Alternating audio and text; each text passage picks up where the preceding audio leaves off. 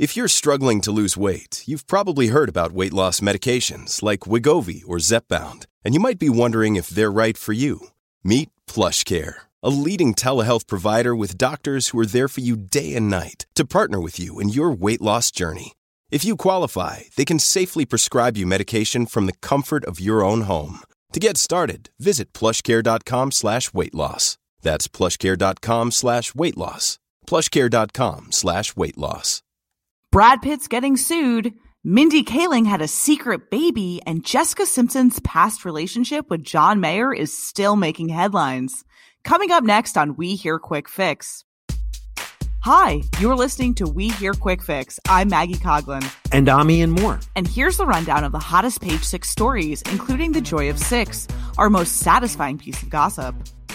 First up, a woman claims Brad Pitt ripped her off and wooed her with a marriage proposal. But Brad Pitt has filed court papers saying she wasn't dealing with him, but a Brad Pitt impersonator. This sounds like an A list catfish. A Texas woman who's the CEO of a healthcare company is claiming in court papers that she paid $40,000 for Pitt to make five appearances at events that she arranged for his charity, the Make It Right Foundation. She says that during these electronic exchanges, they got so close that they even discussed getting married. I don't know how their conversations allegedly went from constructing new homes for victims of Hurricane Katrina to marriage proposals, but this sounds like the plot of a film I would like to see. Yeah, apparently, every time that Pitt was supposed to show up to one of these charity appearances, he'd always make an excuse that he couldn't come, and the woman says he then pocketed the $40,000 appearance fee,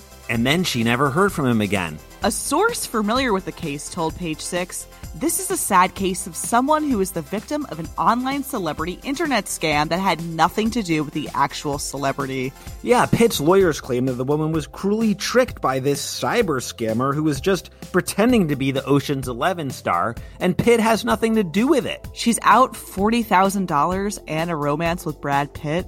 Sounds terrible. If she had only been reading page six, she would have known that Pitt was busy dealing with his divorce from Angelina Jolie and has moved on with a German model named Nicole Poturalski. And they say we contribute nothing to society, Ian. Up next, Mindy Kaling secretly gave birth to her second child. Yeah, she told Stephen Colbert on his Late Show I'm telling it for the first time now. I gave birth to a baby boy on September 3rd. She added that she was able to keep the baby under wraps because no one saw her publicly during the coronavirus pandemic. Now, her son, who she named Spencer, was born in September, but this is what I would call an October surprise. Now, this isn't the first time that Kaling has kept having a baby hush hush. She has a three year old daughter named Catherine, and she's never revealed who the father is. Now, she said she was able to keep her pregnancy quiet from the world because, quote, no one saw me amid the coronavirus pandemic. And she also noted that she felt strange sharing her happy news during this time. She said, There was so much going on, so much heartbreak in the world that it felt strange to go out of my way to shine a light on some giant health information. Now, while there have been a lot of rumors about the paternity of her children, her office co star BJ Novak and ex boyfriend is the godfather to both of them. She told Colbert of Novak being the godfather. It's hard because the concept of a godfather is a Christian thing, but he's Jewish, my kids are Hindu, so maybe he was not the right person to pick, actually. Maybe there's a secret godfather in the works.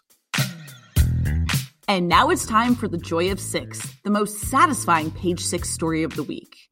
Perez Hilton has revealed that he had a makeout session with John Mayer. In the gossip blogger's new book, he recalls that in 2007, after he finished co hosting MTV's New Year's Eve celebrations with Christina Aguilera, he ended up with Mayer at a nightclub in Chelsea. Now, Jessica Simpson was present for this lip lock, and what made it so shocking wasn't that the two were kissing. It was that Simpson's camp was locked in a war with Perez at the time because he wouldn't stop calling her Jessica Simpleton on his website. He also referred to her sister Ashley as Ashley. Very clever. Now, if you read Jessica Simpson's memoir Open Book, you'll remember that she wrote extensively about her tumultuous relationship with Mayer saying that they got back together, broke up, did it over email, and had her friends proofread their text messages. Yeah, and you might also recall that John Mayer ungraciously referred to Jessica Simpson as sexual napalm, which is also the name of my new funk band. But despite it all, an insider told Page Six that during the saucy smooch, Jessica didn't care because John couldn't do anything wrong. She was absolutely head over heels in love with him. But the person in all this who had the last laugh was Jessica Simpson. She ended up living happily ever after, having kids with Eric Johnson, and being a fashion billionaire. And that's it for your We Here Quick Fix. For more juicy stories like these, check out page6.com. And we'll see you next week.